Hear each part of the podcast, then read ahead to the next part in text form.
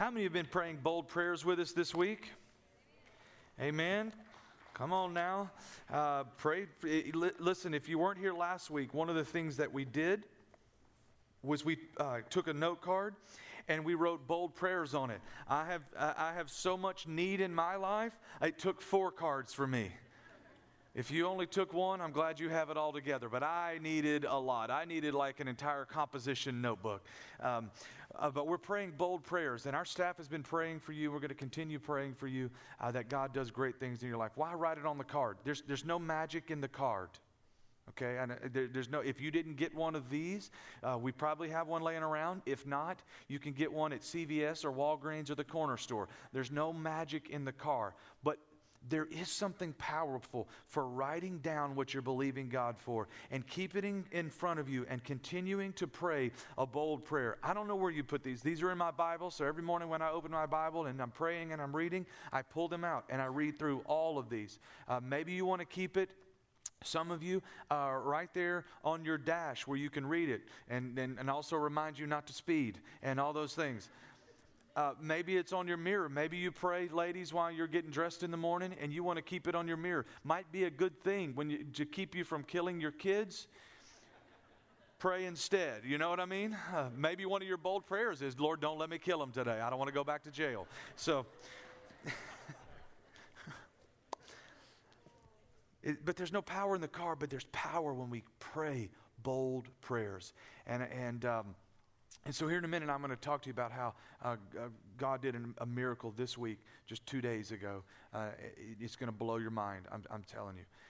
So, here's where we've been we've been in Acts chapter 4, talking about the disciples uh, and Jesus has gone. He's ascended to the heavens. The Holy Spirit has fallen. And they go out and they start preaching and they start witnessing, and, and miracles are happening, signs and wonders. They're walking into the temple one day. They're going in there to pray. And a beggar who is a lame man reaches up and he says, Hey, uh, can you guys give me some money? And Peter and John say, I don't have any money, but what I do have, I give to you. Rise up in the name of Jesus. And they reach down and they grab that man by the hand. They lift him up off of his mat. He takes off running for the first time in decades and he's, and he's praising God and he's shouting and he's declaring the works of God.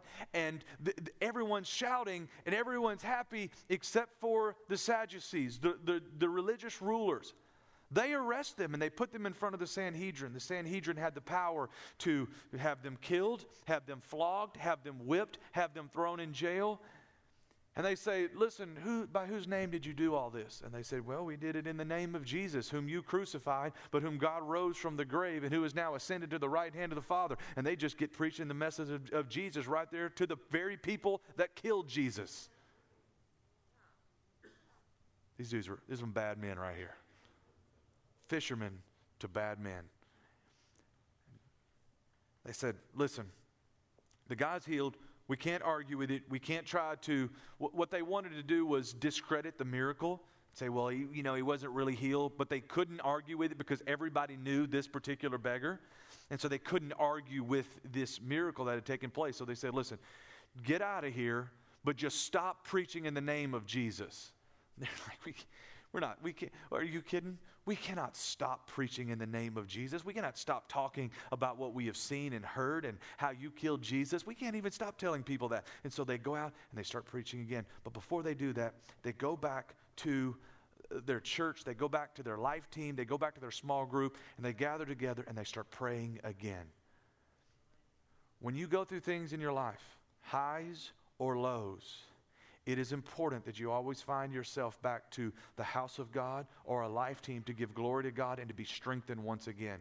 Because high points in our life can sap our strength, and low points in our life can sap our strength. And so always get back to a place that can build you up again. And that's what they did.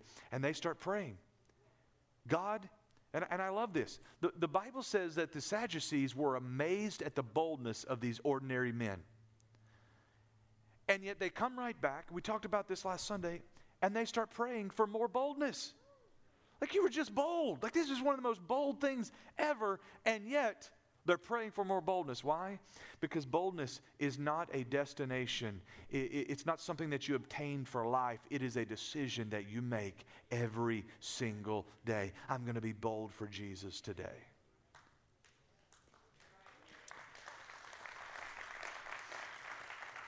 I'm convinced that, uh, and then they started praying for, for miracles and for God to do signs and wonders. I, am convinced, you see, that what you pray for reflects what you believe about God. You praying small prayers, you, maybe you just believe that God only answers small prayers. If you're praying big prayers, though, man, it reflects that I believe that my God is able to answer big things. Pray big, bold prayers in your life. Uh, and, uh, you know, bold prayers honor God. And God honors bold prayers. And we've got to get that in our heart. I'm going to pray bold prayers, not just for me, not just so God can help me, but because when I pray bold prayers, it honors God. It lifts Him up and says, God, I know that you're capable of this. So we pray bold prayers. So we've been praying, we've been writing on our cards, and this week uh, we were in staff meeting. God dropped a specific couple in uh, Lindsay's heart and she called them. And uh, but I, I don't want to give you the whole story. I'm going to play it on video, and I'm going to tell you it's a, this is, it's several minutes long. But can I ask you to hang in there with me? It's going to be worth it. Um, this is a couple from our Beaumont campus, they served here for many, many years. Now they're in Beaumont. Uh, and if we're ready, guys, let's roll that video. Hey, good morning, Triumph Church. Uh, I am standing here with my good friends, Ed and Crystal Banker. They are longtime members of Triumph, been serving here at Triumph Beaumont for many, many years. As a matter of fact, I interrupted them because they were out teaching and training uh, new children's teachers today. So thank y'all for taking time out of that to come and share your story with us. Um, so, uh, Crystal, uh, a couple of years ago, you got a really bad diagnosis and, and I want you to tell me a little bit about what that was, what the doctor said to you, and, and what it meant. Okay. It's actually called pulmonary arterial hypertension, but I'm going to say PAH for short because it's really long. PAH. PAH. Okay. And it's a rare terminal disease that doesn't have a cure, it doesn't have a surgery. Uh, there's treatments that they can do to increase life expectancy, but the life expectancy when I was told that I had it was only three to five years, and that was if you did your treatment perfectly. And that was two years ago, right? Yes. About two years ago. So I want you to gr- grasp this. Two years ago, she's told that she has three to five years to live, five if she does all of the treatments uh, because of that long word you just said. Right. Three to five years, you're two years into it. That means you have one to three years left to live. Right. Uh, Ed, tell me about you, you know your family a little bit. What kind of, as a husband and a father, what that meant to you. Well, you know, all my family lives in Colorado, so I've got my wife over here. The doctors literally told her that she needs to go ahead and start planning her funeral.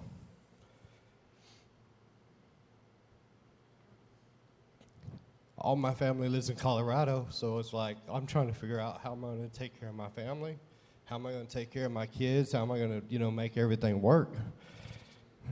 She's over here but kind of making me laugh a little bit because she's like, at my funeral, you better have Pastor Rand and, you know, he needs to do a sermon. I want people saved at my funeral, you know? so. Gonna go out with a bang. but, you know, as a husband, it's like, I can't accept that.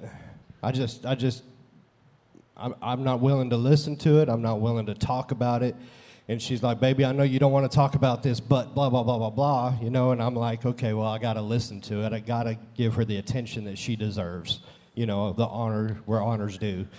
And um, it, was, it was just being torn uh, between all kinds of different things, not including general life, right? Uh, work and everything else. So, because life is still going on. Yes. And you have um, T- tell me the, the, ages of your kids when you found this out. Uh, Jaden was nine and Kira was 10. Okay. And so, how do you tell a nine and 10 year old that their mama only has a couple years to live?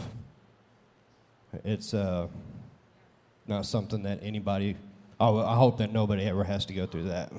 And this is what you, you've been living for two years. Tell me, so he is trying not to be, but he's in denial, mm-hmm. not wanting to talk about it. You guys are very private people thank you for coming up here today. I know that you're very private people, but tell me what you're going through, what you're feeling as you're hearing the doctors and you realize this is terminal and there is no cure, there is no, there's nothing they can do.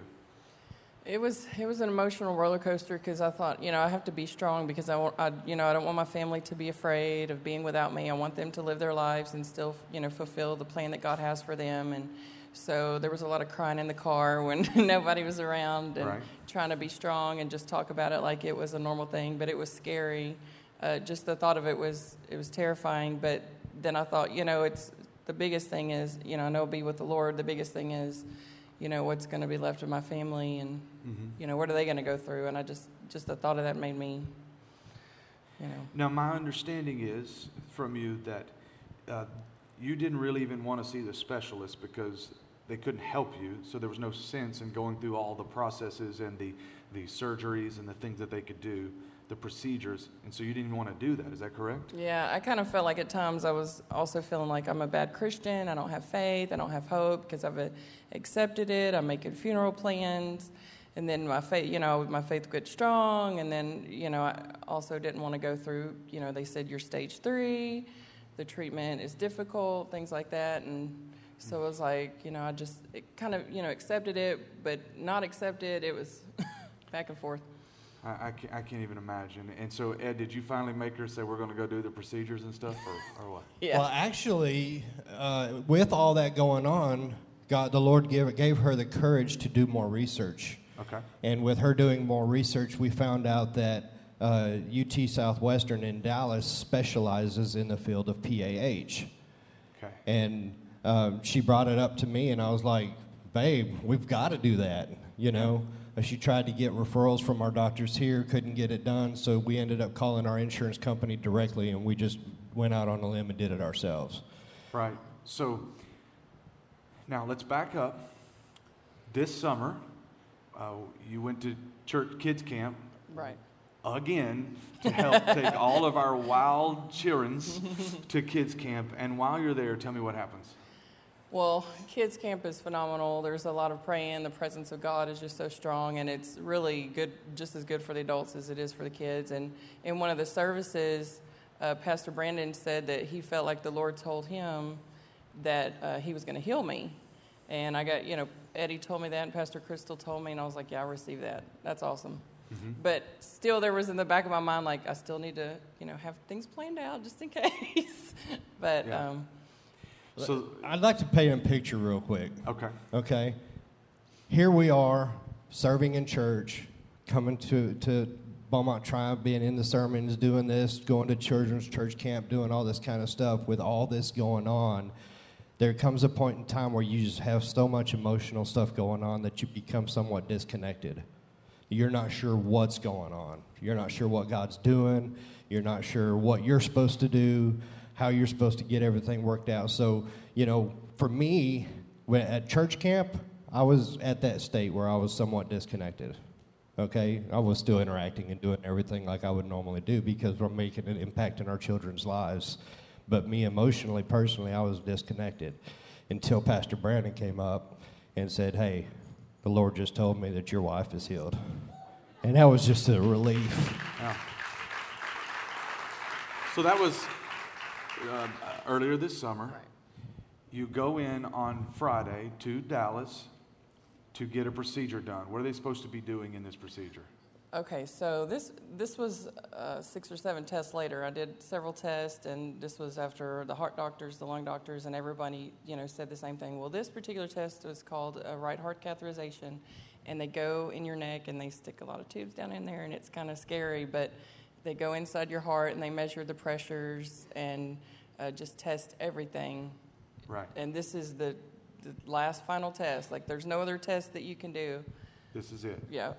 This is it. So after this, it's just going through the process, walking out the road, and either God heals you or we're headed for a funeral. Am, am I Right. correct? Right. Okay. So on Friday morning, we're praying with our staff, and we're praying for God to do great miracles in, in the lives of our, our church people. And while they're praying, God drops your face in Pastor Lindsay's heart. So she immediately picked up the phone. We didn't know. Now, to be clear, we did not know y'all we were there. We didn't tell anybody. We, nobody Well, knew we were there told, for the most like, part. Jamie O'Falton. Okay. a few Well, people, Jamie we didn't tell is pastors. lucky. We're not lucky enough to have known. and so uh, Lindsay starts texting, and you say, I can't text right now. So she finally calls, and Ed, you answer the phone. Tell me what y'all were doing when you answered the phone. We were actually at the hospital getting her registered to do the procedure. So, so they're checking in to do the procedure. God drops uh, Crystal on Lindsay's heart. She calls. They're checking in. They pray? Y'all prayed? Yeah, they were praying on the phone, and the lady was registering me, and I was like, "That's my pastor." So we're praying. so she bows her head, we bow our head. and- Yes. You go into the surgery, you come out. You're facing one to three years left, Yeah. terminal disease. What happens? They basically are dumbfounded. Like they're looking at me like, um, "You're you don't have this."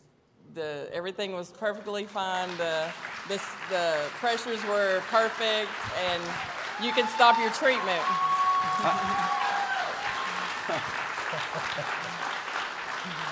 I want to make sure you hear that.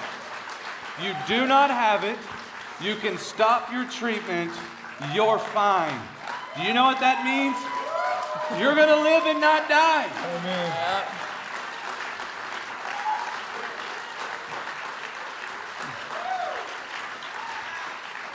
Yep. We were talking about one to three years and no options, and yet God steps in and changes everything in just a moment. This was it. Last surgery, last procedure, nothing else to do. It's just live out your life. And God says, You're going to live out your life, but not for one to two, three years. You're going to live a long time and healthy. You're going to see your family raised up in the kingdom of God. And uh, holy smokes. Can you feel that? Can you put yourself in their shoes for just a moment when you thought it was the end and suddenly you are living again? Ed, last words. I would just like to impose on everybody that can hear my voice that it doesn't matter what you're going through. It doesn't matter how private you think you are.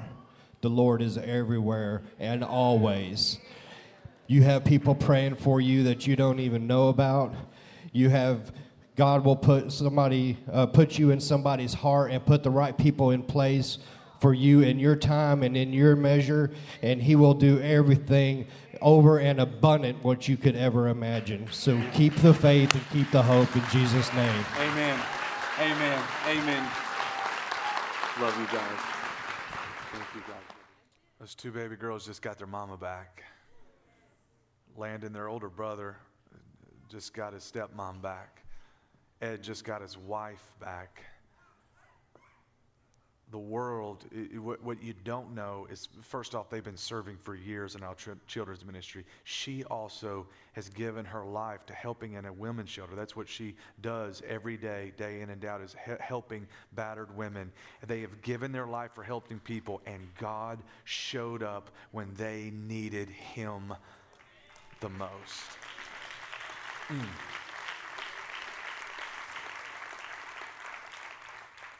I, I wanted to take the time and show you that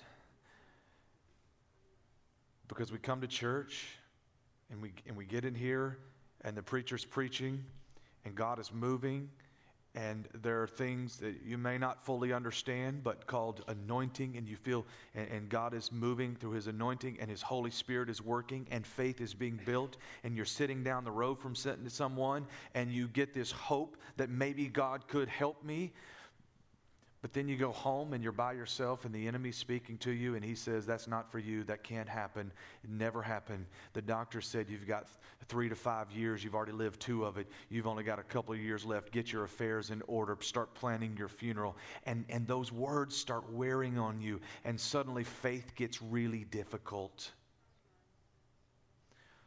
But God doesn't stop listening to your prayers. He still hears you. He's still paying attention. He's on the case. He's watching out.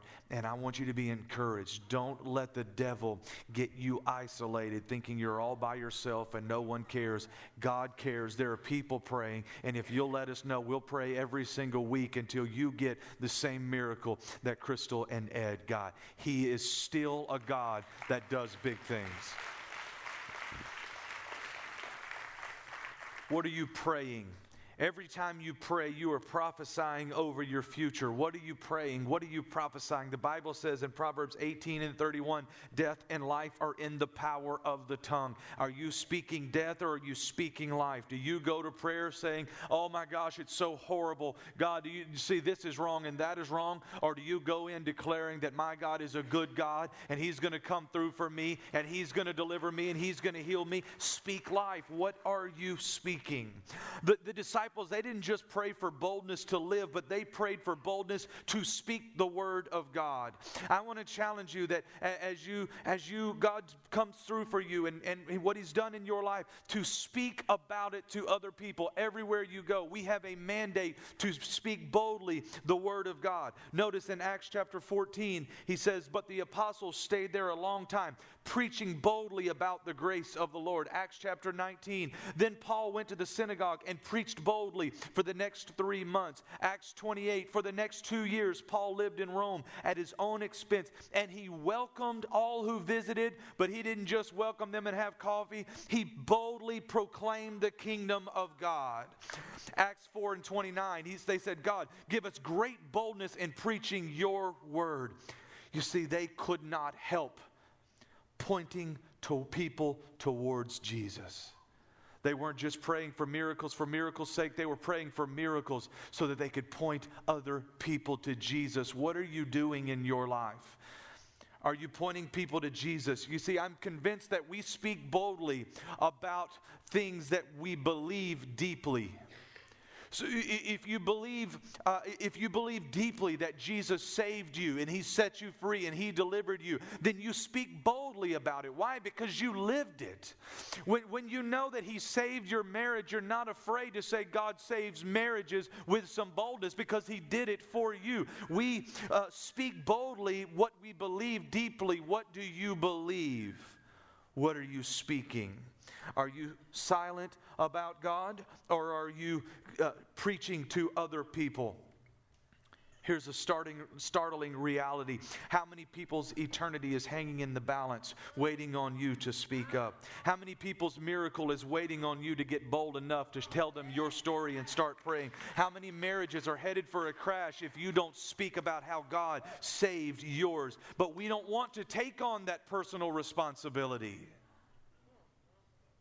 We don't want to take that pressure on because we're hoping that someone else will do it. Well, if I don't, someone else will.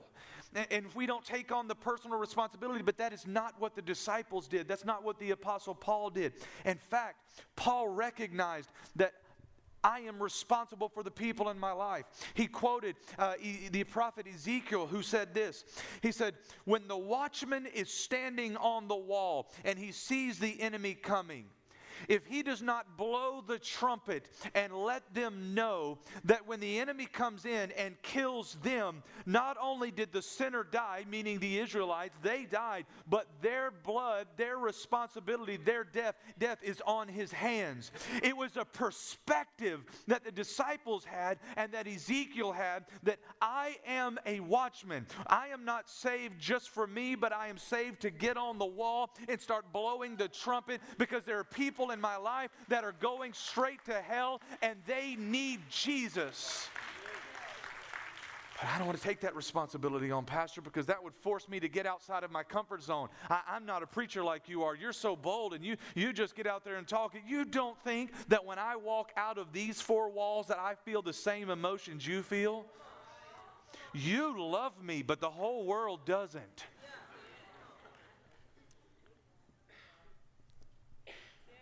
The disciples, they face jail time and time again. They're preaching in the temple, they get thrown in jail. They get let out of jail. Watch what happens. They go, they pray, God, give us more, more boldness. You know what they do the next morning?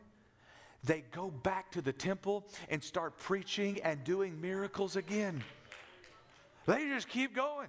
Do you know what happens in Acts chapter 5? They're back in the temple preaching. So many people are being saved. So many miracles are being done that the Bible tells us that they were lining up the sick on the street so that when Peter walked by, just his shadow would fall on them and they would be healed. They were not backing down, and the bolder they became, the more God did in their life. And as they're preaching and as they're doing this, they come and the temple guards arrest them again.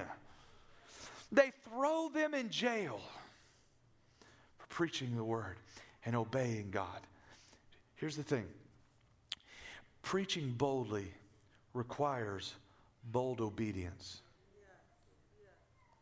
Well, I'm, I'm just going to live my life for Jesus. I'm not going to really say anything. I'm going to stop at just living it out. And I pray that as people see what I'm doing, then maybe somehow someone else will preach to them. I want you to live for Jesus. I want your life to be a living testimony as to the goodness of God and what He can do in someone's life. But you know what? It doesn't stop there. At some point, we have to open up our mouths and declare the Word of God, what He has done for me and what He wants to do for you. At some point, we have to speak, but that takes bold obedience to step out.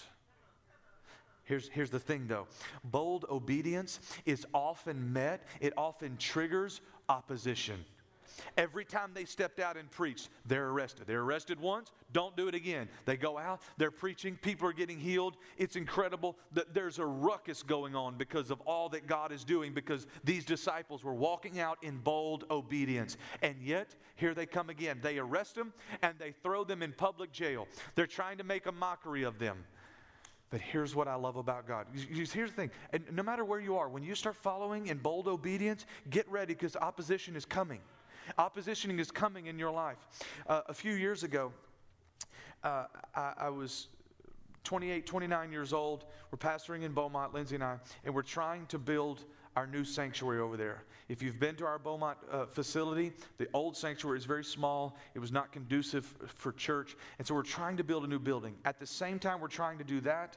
Um, our charter school calls and says, You have one month to get the school ready. We want to put a school in the building. So the city of Beaumont does not want us to build our new sanctuary, and they did not want us to have a school. And they are pushing back on every side. I mean, I am fighting people and devils and devil people, okay? You, you, can you relate? Uh, I mean, you know, some of them were just good people that, uh, you know, didn't see what we were trying to do. Other ones were just, just, you know the kind. You know the kind. And I mean, we are fighting and we're stressing out. And one day we're sitting there and the school's coming. Finally, we get a little traction, but we're still stalled on the new building, but we're working on the school. And uh, Time Warner comes out on a Saturday. They send a guy out to put in a new cable line for the school because they have to have a separate internet. So they send this guy out of Houston. And, and he comes in, instead of digging the line, he decides he's going to torpedo under the ground. I don't know if you're aware of that process, but they kind of shoot the line underneath the ground. When he does, he goes through one leg of the power for our entire church building. This is Saturday, about 10 o'clock. I'm sitting there studying, all of a sudden the power goes out. I walk outside, and I see the guy getting in his truck, peeling out, getting out of there.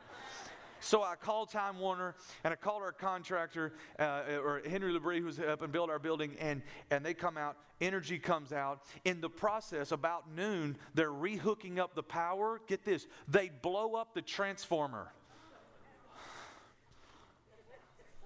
I, I can't take it. I can't take it.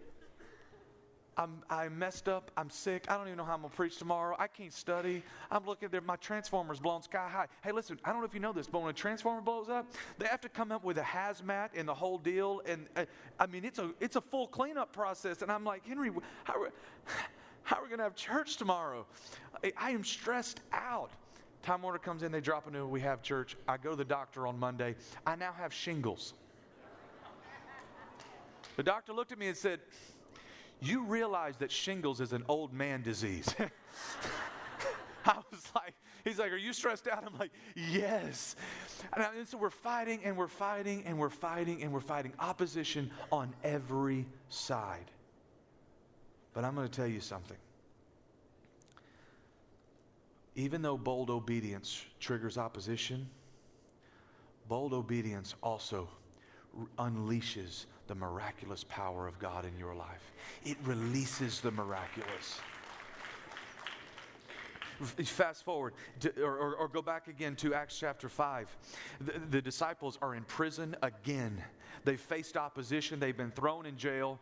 They, I mean, hey, listen, they got off one time with the Sanhedrin. They may not get off again. They don't know what's about to happen. And in the middle of the night, the Bible says in Acts chapter 5 that an angel stepped in and he, and he pulled them out of that jail. He walked them out of that jail. And the guards don't even know what's going on. They're still guarding the gate. And, and the angel is marching out Peter and John and the disciples right out of the jail.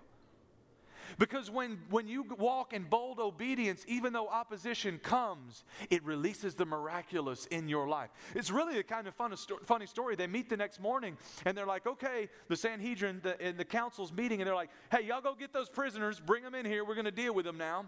And they go to get them, they open the jail, and no one's in it. The jailer's like, I was here all night. I never opened it. And yet they're gone. I was here, they were there, it locked, it's still locked. Now they're gone. Do you know where Peter and John were? Back at the temple preaching again.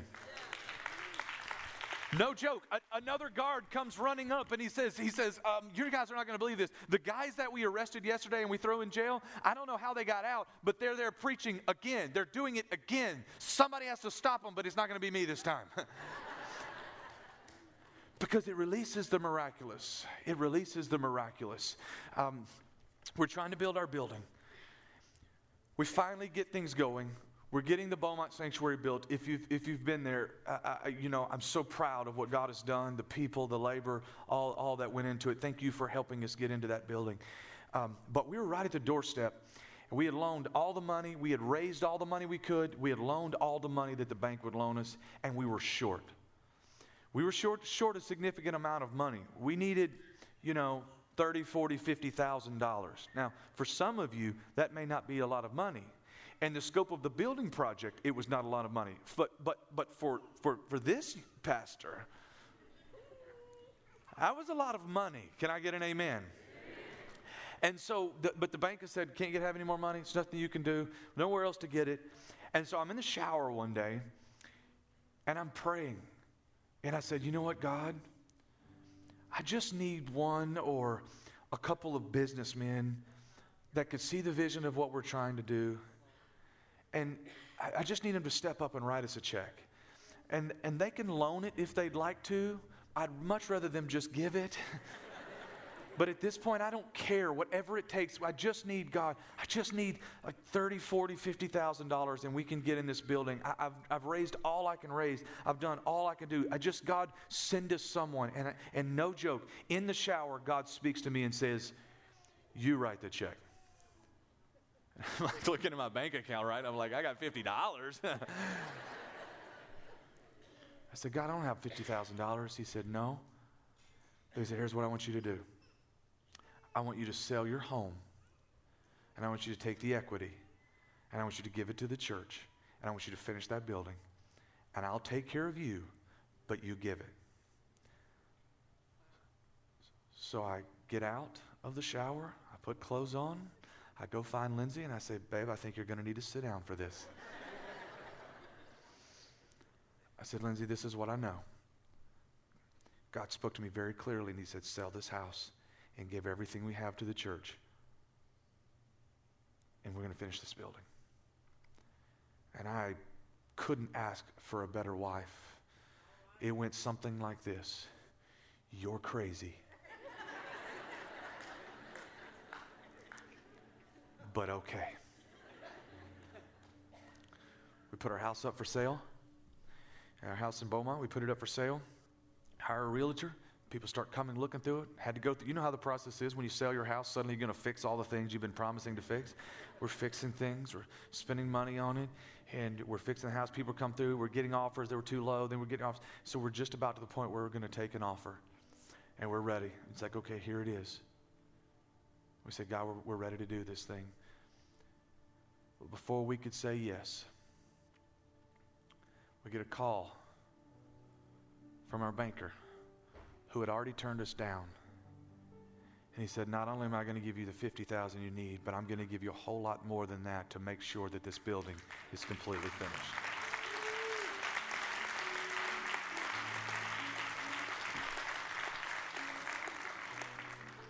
We didn't have to sell to those people. We did turn around and we the, the church ended up buying us out of our portion of that home. And we now, the Beaumont campus, uh, the Triumph Church, the Beaumont campus specifically, owns that home. And it's a part of the ministry we're doing in that city. But we gave it to God. We gave it to God, and He came through. Here's what I want to tell you today bold obedience releases the miraculous in your life, but bold obedience always requires faith. You got to be willing to step out. You got to be willing to say, you know what, God?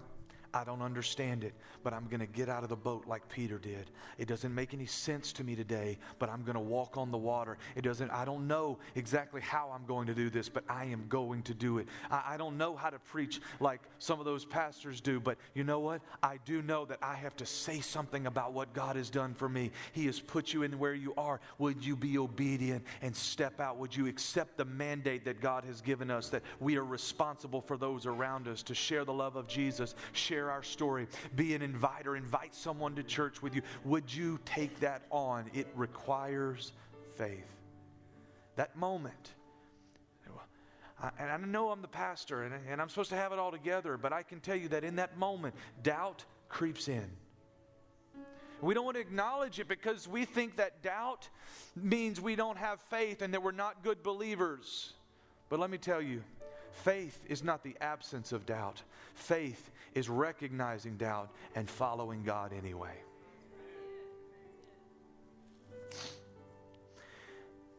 I finished the sermon last night.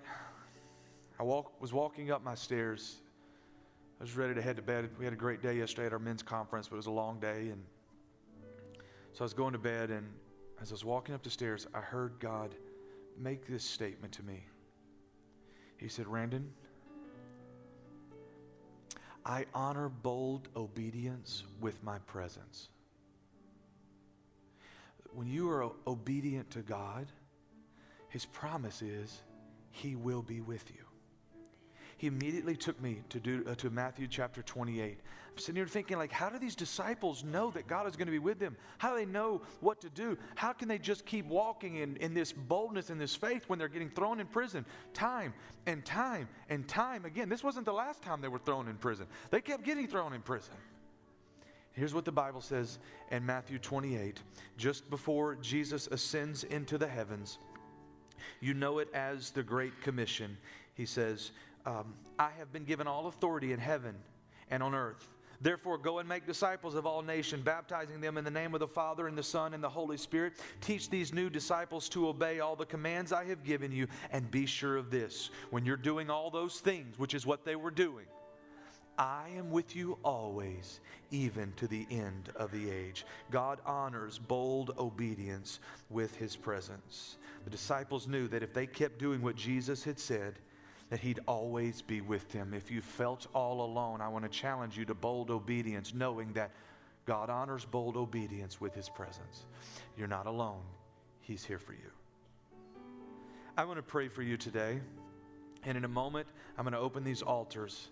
And, I, am going to ask you if you would like to to come. If you need boldness, if there's there might be people in this room that you've been thinking about taking a step in your life, but you're nervous about it you, you want to follow God, but it's, it's hard. You need to walk in bold obedience. I want to pray for you today.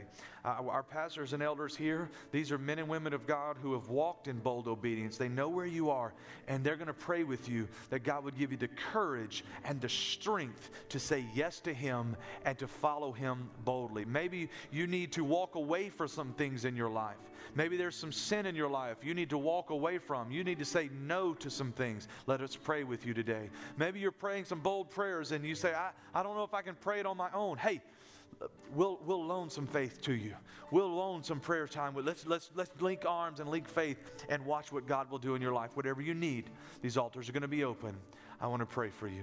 Father, I thank you for all that you have done. I thank you for Crystal and for Ed and the incredible thing that you did in their life. You gave her new life again. Lord, I believe that that is just the first of many bold prayers that have been prayed, but you are answering even now. God, I thank you that you are on the case and you are working and you are doing great things. But Father, give us bold speaking and bold obedience that we could declare your works, that we could speak what you have done for us, that we could share our faith with others, that we could invite others to know you, and that we could walk in your ways even when it's difficult, even when we face opposition. God, give us bold obedience. I thank you for it right now. Be with your people in Jesus' name. Amen.